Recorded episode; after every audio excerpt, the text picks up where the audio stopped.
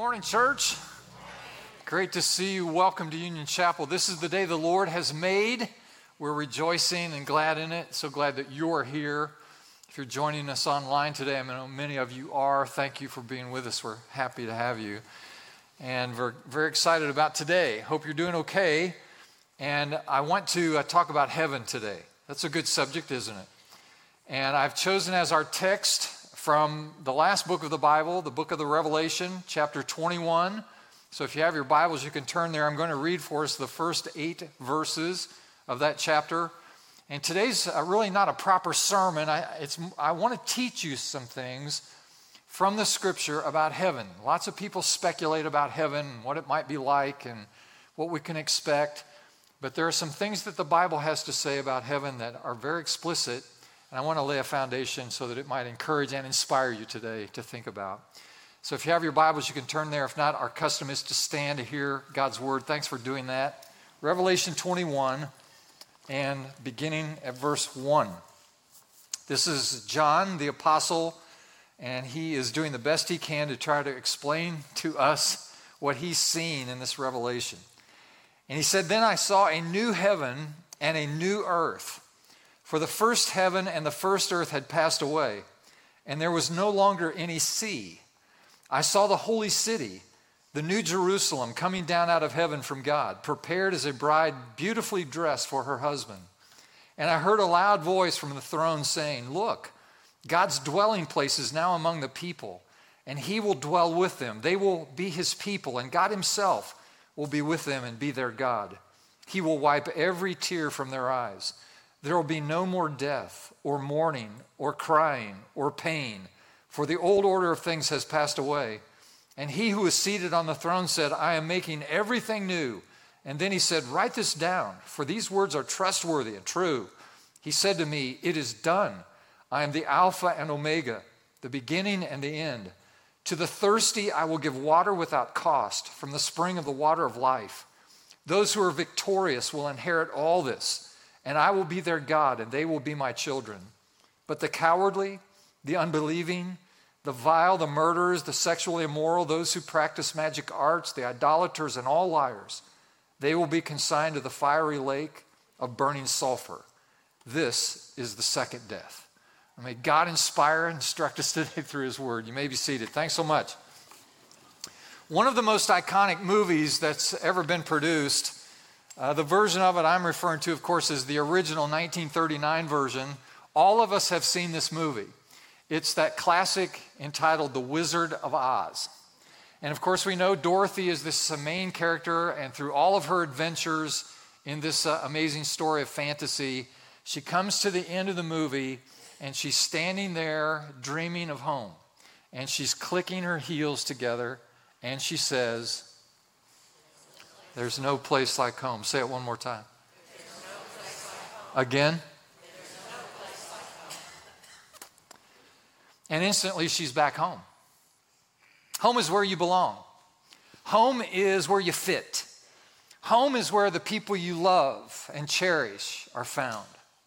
Home has your taste, it suits you, it's right and good. It's, there's something deeply settling about home, deeply peaceful about home, something wonderful about home. You know, the old hymn writer said it this way He said, The world is not my home, I'm only passing through. Interesting perspective. The Bible actually teaches that God has prepared a place for us that is a home in a place called heaven. If you look up heaven, if you just uh, ask Amazon to give you some references to heaven, at any given time, there will be, give or take, 50 references, books, and other articles being written on the subject of heaven. It's fascinating to people. People like to think about it, speculate about it.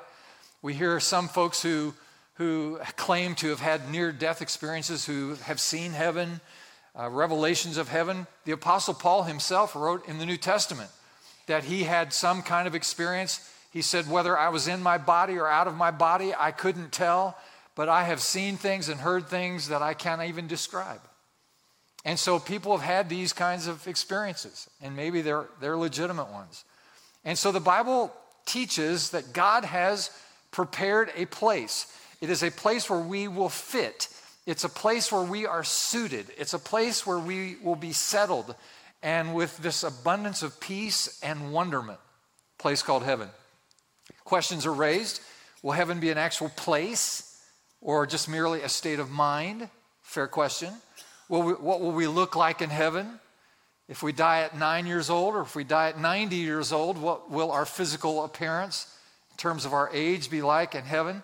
St. Thomas Aquinas speculated that we would all be 33 years old in heaven, just like Jesus. It's interesting, isn't it?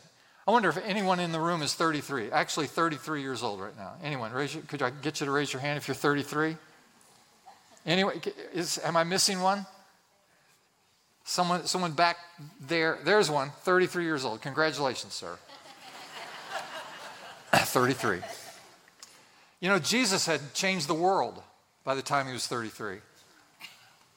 Wonder how you're doing.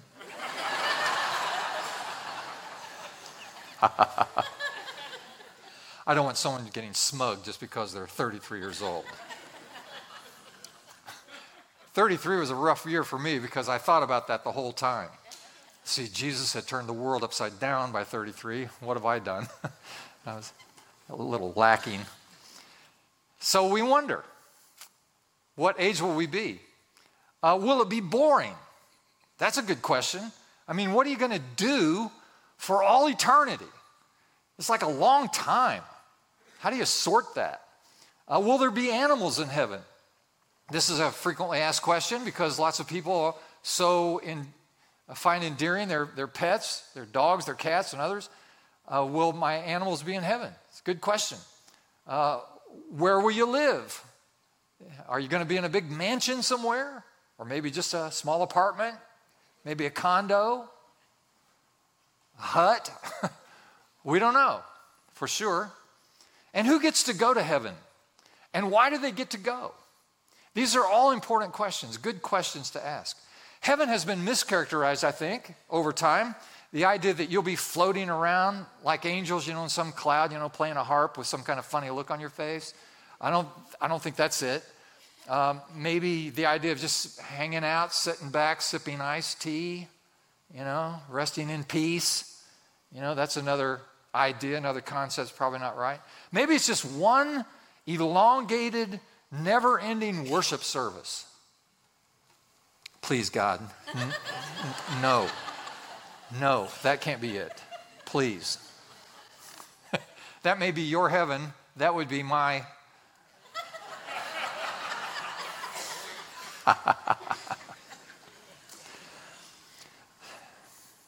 But God has prepared a home for us, a place for us. God has, God has also made us, created us with original design and intent to thrive, to flourish. So, what we find in the first two chapters of the Bible, in the book of Genesis, we find the early creation narrative. And we see all of the created order in place and human beings placed on the planet. There is no sin, it's perfect, it's Eden, there are trees, there are fruit, there's running water, there's animals, there's beauty. It's a place where human beings fit best. It's home, it's like the earth. And so from Genesis 1 and 2, we, we get this perfection picture. But after Genesis 3, when sin enters the world, now we have a different picture. The perfect earth now becomes a fallen earth.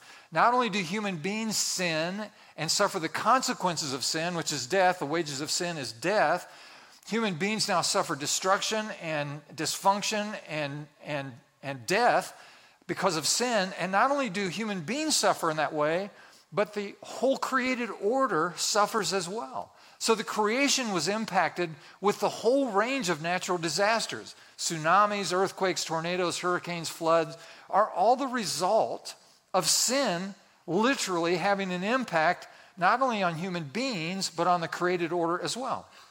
The Bible says that all of creation now groans, hoping for restoration. That's fascinating, isn't it?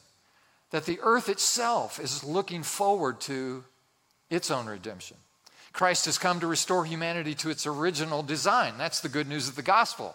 Right relationship with God has been overcome uh, uh, by the elimination of sin and death. And so Christ's life, death, and resurrection now provides for us a means by which we can be restored to God. And so those who die with the assurance of their sins forgiven go directly to heaven, the abode of God. That's the promise of the scripture. So the notion of floating around or loafing around in some disembodied spirit is not the concept that we find in scripture. There will be a future earth. Now, what will heaven be like on this new earth? And the scripture teaches us some things about this, and I want to rehearse a few of those with you this morning. So, again, this is more of a teaching.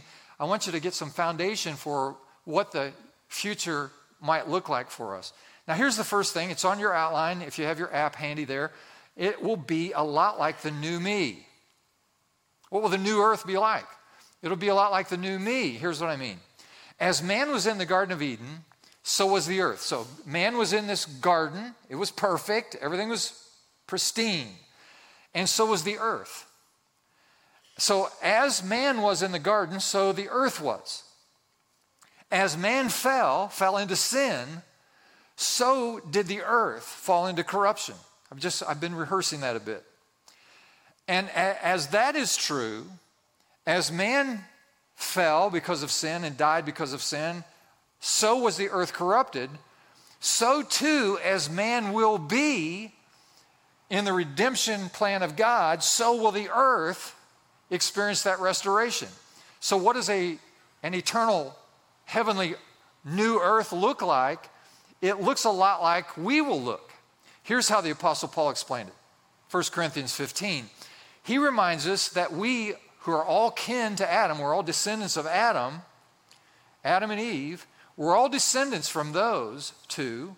And so he was the first Adam. But Paul said there's a second Adam, uses the analogy of the second Adam to identify Jesus when he came into the world. So Paul reminds us that as the first Adam failed and sinned and caused destruction to humanity and also to the world, so too the second Adam, Jesus Christ, has come to restore all things. And so we know that Jesus today, who's described as the firstborn of the resurrection, when Jesus rose from the dead on the third day, he took his body. He didn't show up spiritually, he showed up in his body. Now, it was changed, it was transformed, it was glorified, it was spiritualized, it was immortal. And as Jesus is, as the firstborn of the resurrection, so too will our bodies one day be.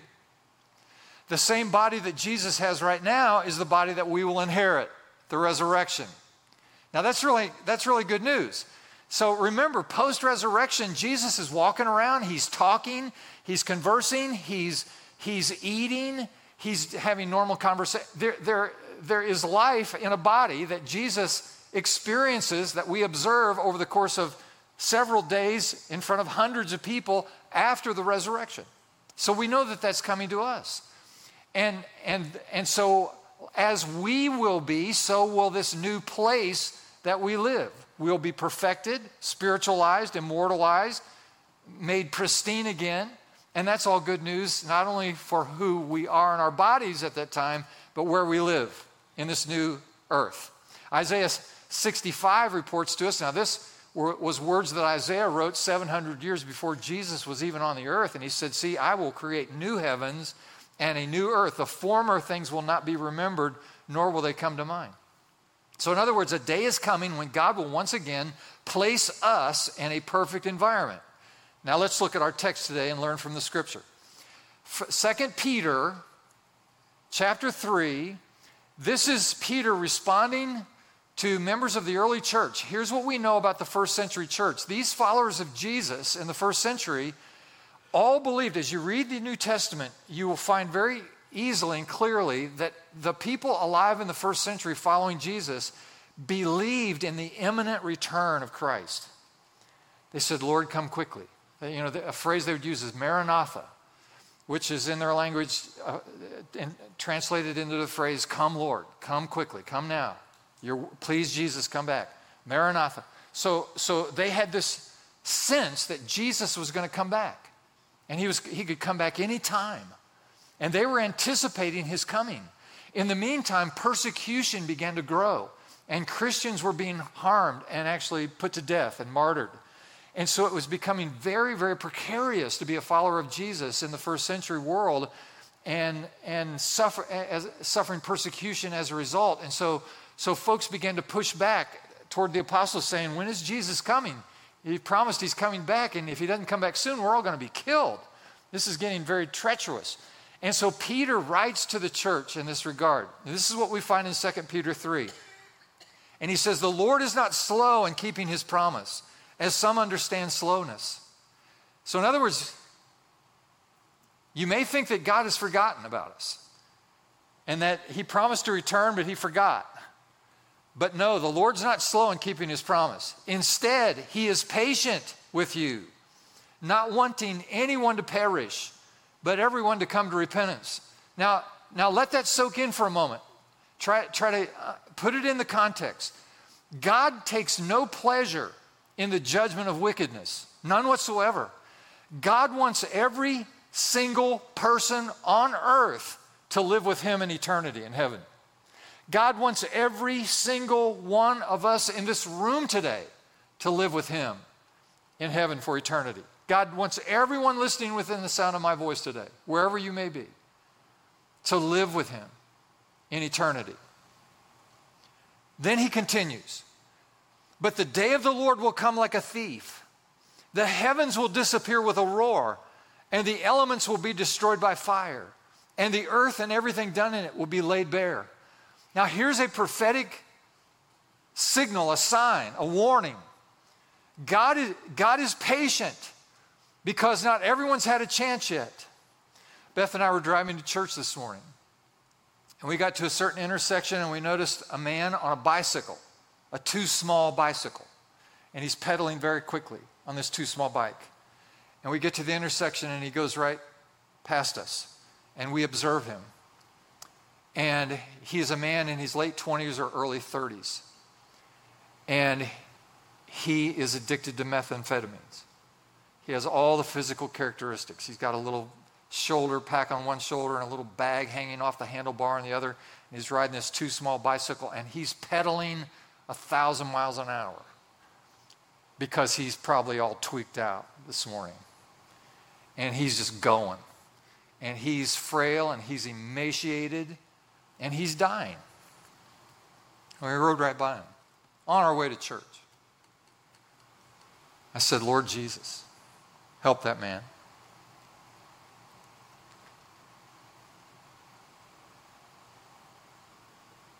He's dying.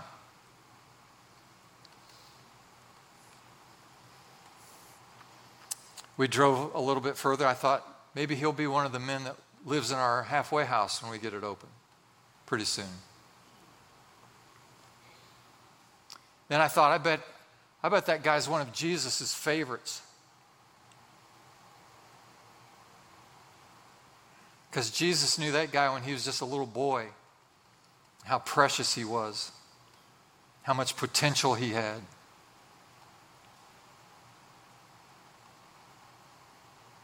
Now he's in bondage.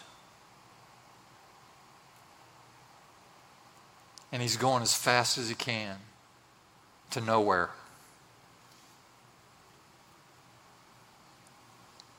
So Jesus says, Be patient. Be patient. Not everyone's had a chance yet. I don't, I don't want to pass judgment on anyone.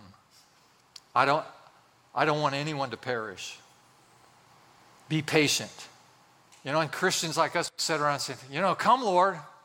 World's looking pretty messy. It's getting pretty bad. Seems like worse and worse. What's becoming of us? Come anytime, Lord. And Jesus says, just wait. Just be patient. Be patient because I don't want anyone to perish. I want everyone to get a chance. And then he says, Since everything will be destroyed in this way, what kind of people ought you be? You ought to be people who live holy and godly lives as you look forward to the day of God and speed its coming. That day will bring about the destruction of the heavens by fire, and the elements will melt in the heat. But in keeping with this, his promise, we are looking forward to a new heaven and a new earth where righteousness dwells.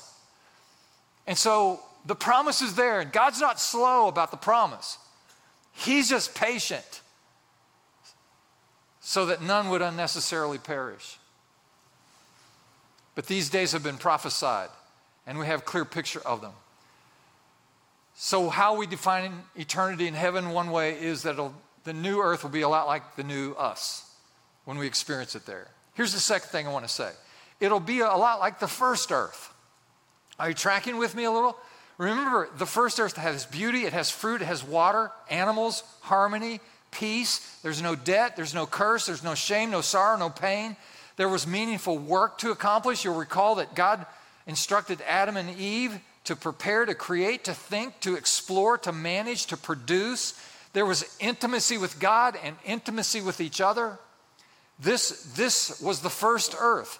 God's first creation of environment was a place where people could thrive, where people were flourishing. It was an actual place in the presence of God with work to do and capabilities and, and with beauty and perfect relationships. So the new earth will be a lot like the original earth, only different and infinitely better. That's why Jesus said when, when he was asked, this is recorded in John's Gospel, chapter 14. He said, Don't let your hearts be troubled. Believe in God, believe in me. He said, In my Father's house are many rooms. If it were not so, would I have told you that I go to prepare a place for you? And if I go and prepare a place for you, I will come again and take you unto myself so that where I am, you can be also. You know the way and the place where I'm going. That's when Thomas spoke up, said, Lord, we don't know where you're going. So, how can we know the way? And that's when Jesus said, I am the way and the truth and the life. And no man comes to the Father except by me. That's helpful insight, isn't it? Thomas said, we want, to, we want to know the way, but we don't know where you're going, so how do we know the way? And Jesus reminded him, I am the way and the truth and the life. Jesus also said, In the world you have tribulation. Any pushback to that statement? In the world, you'll have tribulation. Are you okay with that? Everybody in the world agrees with the Bible at that phrase. In the world, you will have tribulation. But he said, Be of good cheer, for I've overcome the world. Praise God. So, what will the new heaven and the new earth look like? It'll look a lot like the original earth, a lot like that, only infinitely better. Now, let me just add this third point. There are only three points in the sermon. Here's the three, third point it will be infinitely better because of some new things. Let me explain. For example, you'll have a new kind of relationship with God. Now, listen to your pastor. Look at the screen at our text from Revelation 21, these first few verses. Then I saw a new heaven and a new earth, for the first heaven and the first earth had passed away. There was no longer any sea. I saw the holy city, the new Jerusalem, coming down out of heaven from God, prepared as a bride, beautifully dressed for her husband. And I heard a loud voice from the throne saying, Look, God's dwelling place is now among the people. He will dwell with them. They will be his people, and God himself will be with them and be their God. So, in other words, you will see God face to face. And when you see him, you will be changed more and more into his image. That's not a new concept. That happens all the time to all of us. The people we tend to hang out with are the people we tend to become like. And when we're in heaven, in eternity, when we're hanging out with God, we'll be, become more and more like Him. Uh, theologians call this the beatific vision. Is a fancy term for hang out with Jesus, you become more like Jesus. And so there will be no more days of wondering about God's will for your life, no more confusion about God's directions for your life. No more garbled notes from God. This has been my complaint forever.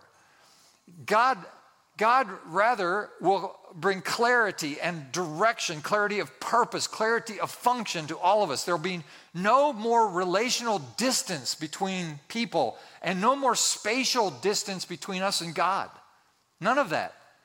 We will be his people and he will be our God you will have a new kind of relationship, a new kind of connection with God. It will be intimate in every conceivable way. And that will make the new heaven and the new earth infinitely better than what we have right now. Here's another example you will have a new kind of relationship with your past. Now, listen to your pastor. Let me, let me encourage you today, perhaps inspire you. All of the consequences of sin and evil in your life and for all mankind will be removed. Now, think about that. Not just covered over, removed. You know, if you cover over sin, you know, it might pop through somewhere. But instead, it's washed away. Though red like crimson, like snow, removed. The spot, the stain, removed.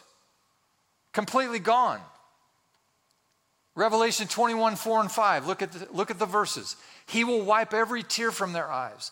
There'll be no more death or mourning or crying or pain, for the old order of things has passed away. He who was seated on the throne said, I am making everything new. Everything new. What's included in everything?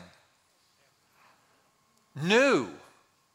Then he said, Write this down, for these words are trustworthy and true. So think about this no abuse, no control, no terrorism, no regrets, no betrayal, no divorce, no failure, no disappointments. Never again will you experience the painful emotion of rejection. Not ever again. No more greed, no more murder. Can you imagine no more addictions? No more people pleasing, no more workaholism, no more food addictions, sex addictions, chemical addictions, no more. No more accidents, no more pressure, no more prejudice, no more racism, no more poverty, no more injustice. No one will ever be neglected again. No more death, no more temptation, no more fear, no more shame. How many of you want to go to heaven? I want to go. Let's all go. Let's all go there. Don't you want to go? Man, how great is it going to be? Everything made new. A total different kind of relationship with your past. You'll have a new kind of relationship with God, infinitely better because you'll have a new relationship with the sins of your past. All of them washed away. Think about that. Here's another example you'll have a new kind of satisfaction. Now I'm preaching to myself. Revelation 21, verse 6, he said to me, It is done. I'm the Alpha and the Omega, the beginning and the end. To the thirsty, I will give water without cost from the spring of the water of life. To the thirsty, I will give water without cost from the springs of the water of life. Those who are victorious will inherit all this, and I will be their God, and they will be my children. But the cowardly, the unbelieving, the vile, the murderers, the sexually immoral, those who practice magic arts, the idolaters, and all liars, they will be consigned to the fiery lake of burning sulfur. This is the second death.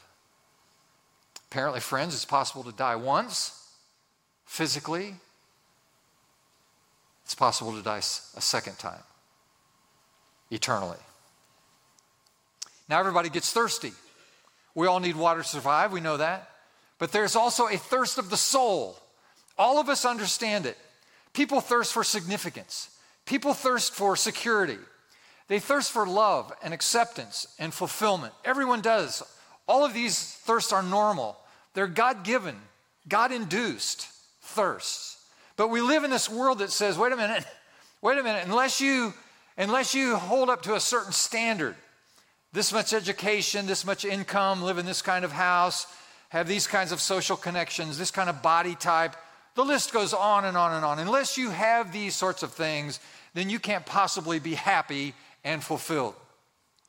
Here's what the insightful author C.S. Lewis reminded us of. He said, When fame and celebrity and money and success and looks and our gifts in art or music or athletics are all employed and achievement is realized. And when we get to the goal or to the top of the pile, we all have this strange experience. And he said, it is the feeling that something is missing. Has this ever happened to you?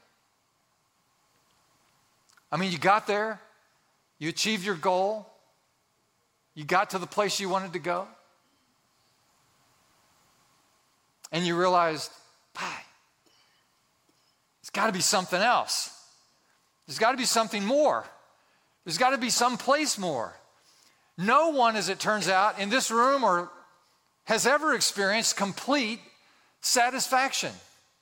God promises that your thirst will be quenched, that every desire, every longing, everything that has been meaningful and valuable and important to you, God says that it will be completed in you. You will be completely satisfied and fulfilled. Buying a new car, getting in a special relationship, reaching a certain market share in your business, having a baby. What happens right afterwards? It's a great buzz for a while. And then the thoughts there must be something more. There must be some place more. No one in this room has ever experienced complete satisfaction. Then John reminds us that there will be those who reject this offer of satisfaction and will not be allowed into this special place called heaven. Maybe we ought to talk about that sometime as well. So you'll have a new kind of satisfaction. Here's another example there'll be a new city and people to enjoy it. Look at verses 9 through 23. Uh, we didn't read those today, but you can go back and read that entire section from Revelation 21. And it implies there that there will be a city to enjoy that is brilliant, glorious, beautiful. Uh, all of God's people are going to be there. Representatives from the 12 tribes of Israel, the apostles are going to be there. All of the redeemed, all of the saints from the Old Testament, all of the saints from the New Testament, all of us are going to be there. And there's going to be a city. And it's described as a huge place, approximately 1,500 miles wide, 1,500 miles long, and 1,500 miles high. It's, it's a cube of 1,500 miles. And it's a city.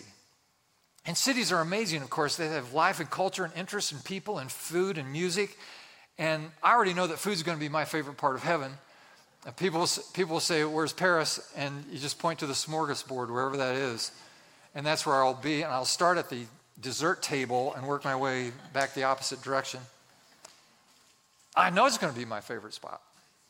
Let me just think about that for a second.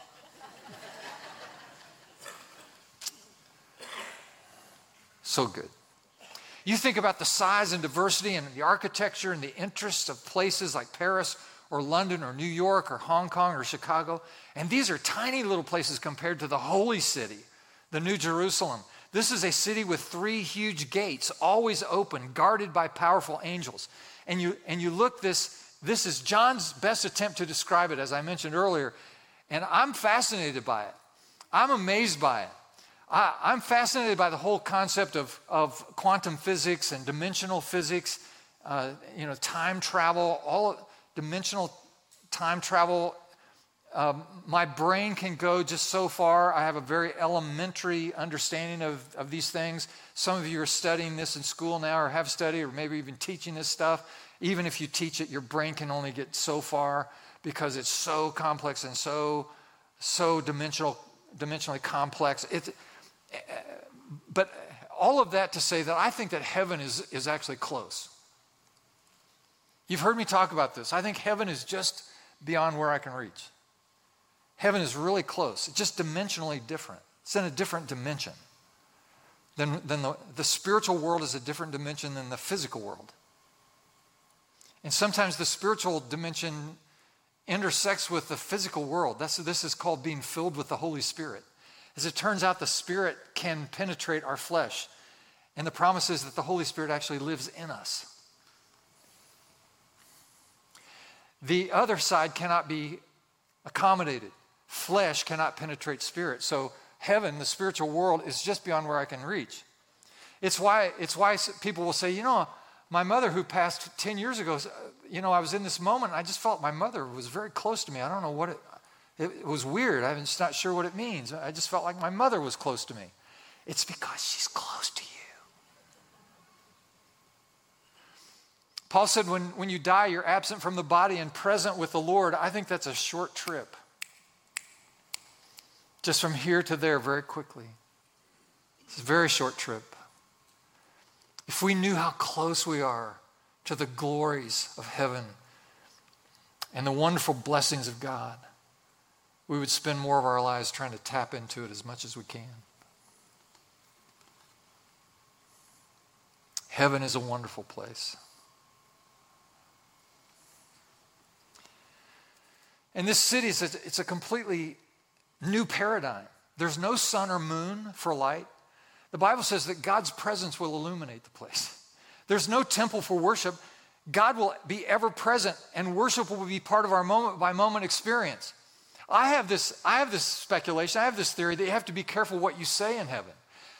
By that I mean, if you're walking down the street and you just go, you see someone and you say, Hey, praise God, good to see you. And you just say, Praise God, I think it will ignite praise. Everybody, everybody, the person's closest to you, they go, Yeah, praise God. Glory to God. And the next person will go, Wonderful. He's the, he is a great God. He's a, ma- he's a magnificent God. Glory to God. Praise his name. And glory to the Lamb. And it'll just, it'll, it'll be like the wave. and it'll just go across the city. You just got to be careful. Oh, I started that. you laugh, you watch. I got, I got a hunch. So, this actual physical, literal, tangible place that Jesus has prepared for all who love him is going to give you a new relationship with God, a new relationship with your past, and satisfaction that is complete, and a new city to enjoy. And here's one more thing there will be a new earth with new nations. This may be a new concept for you, but it's right in the text. It begins in Revelation 21, verse 24, and following into 22. It says, and you can see it on the screen, there will be commerce and culture and capabilities the nations will walk by its light, and the kings of the earth will bring their splendor into it. On no day will its gates ever be shut, for there will be no night there. The glory and honor of the nations will be brought into it. Nothing impure will ever enter it, nor will anyone who does what is shameful or deceitful, but only those whose names are written in the Lamb's book of life. Pause. Sir, you want your name written in the Lamb's book of life. Ma'am, whatever you do in the course of your life, make your first priority assuring that your name has been written in the Lamb's book of life. Are you listening to your pastor? You say, I don't believe that stuff. It doesn't matter what you believe. Well, I don't believe in heaven. Fine. It doesn't change it. If someday we're preaching on hell, you say, I, I don't have to worry about that. I don't believe in hell. It doesn't change the reality of hell. You believe whatever you want. It doesn't change the truth. It doesn't change reality. What is the role of the pastor, the leader? The first and most important rule of the leader is to define reality. I'm telling you, heaven is a real place, and real people go there. And you want to go. And the way you get in is by making sure your name is written in the Lamb's Book of Life. This weekend, I am celebrating my 50th anniversary as a Christian. 50 years ago, this weekend, I had my name written in the Lamb's Book of Life because I recognized my need beyond myself to save myself. I recognized myself as a sinful person, separated from God by that sin, and was made aware that God, glory to God, has made provision for me through the sacrifice of his son. I just started something there. It's going through heaven now, just like the wave. you, you think I'm crazy. You wait. You watch. I can't believe you were right about that, Pastor. and I said yes to this offering of forgiveness and peace restored with God. I took that step of faith and recognized my need and that God had satisfied the demands of that need.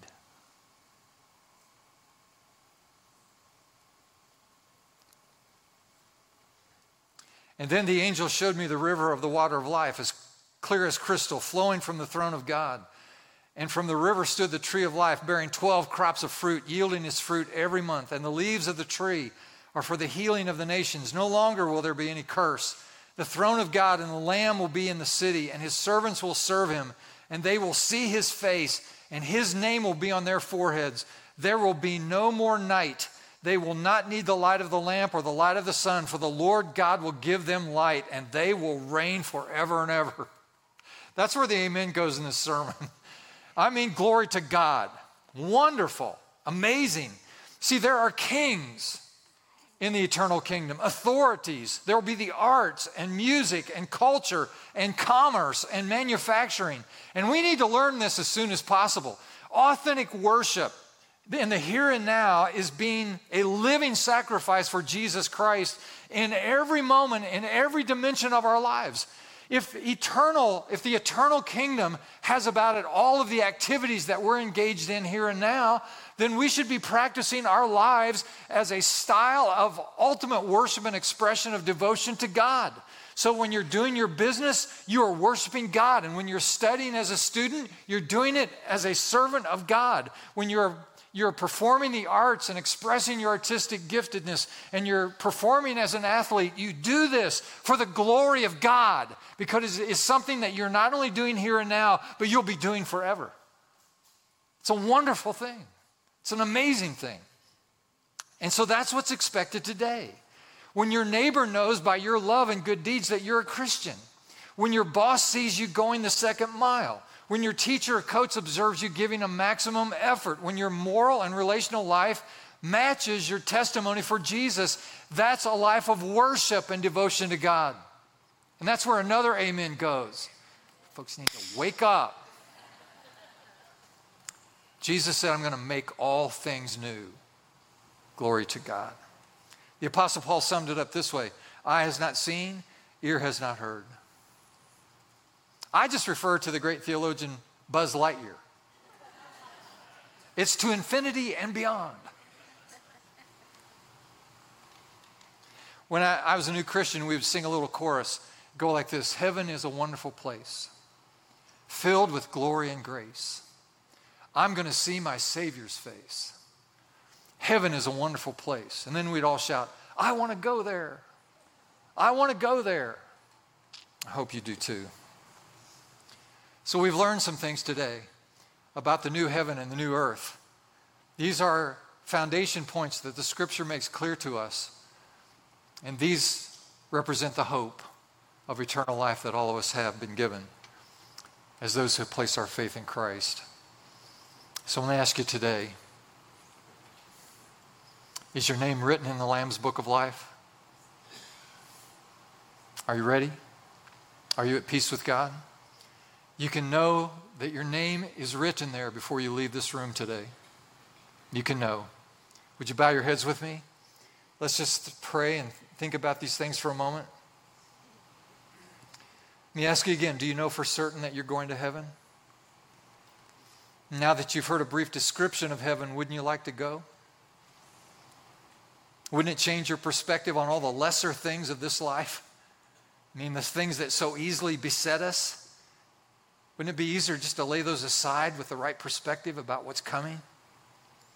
The Bible says that these things have been written in order that you might know you have eternal life. He who has the Son has life. He who has not the Son of God has not the life. Let me ask you this question Do your current priorities and passions reveal an eternal or temporal perspective? Have you considered the implications carefully of your life? Maybe it's a time to reorder, reinstitute your time, your talents, your treasure. Again, do your current priorities and passions reveal an eternal perspective? How about this? Do you, do you know anyone in your life who, if they died today, may not go to heaven? Did you know someone like that? And who do you think should share the hope of Christ with them? Who, who would you imagine God might ask to share the hope of Christ with them?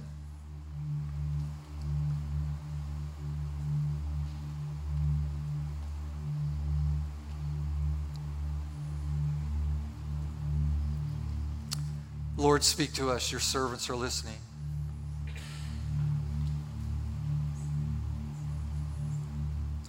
Now, pray this prayer out loud with me for anyone within the sound of my voice today who wants their name written in the Lamb's book of life. They want to take this step of faith to receive the forgiveness and love and acceptance that God offers them through Jesus Christ. That's your desire, that's your need. You want to take that step today. You want to know that your sins are forgiven and you have peace with God. I can help you with that right now. God always hears this prayer, He never turns a deaf ear to this prayer. He always hears this prayer as you pray it from your heart. You really mean it. So pray right out loud after me. You ready? Everyone together out loud. You ready? Dear gracious God, I'm a sinner. I've made mistakes.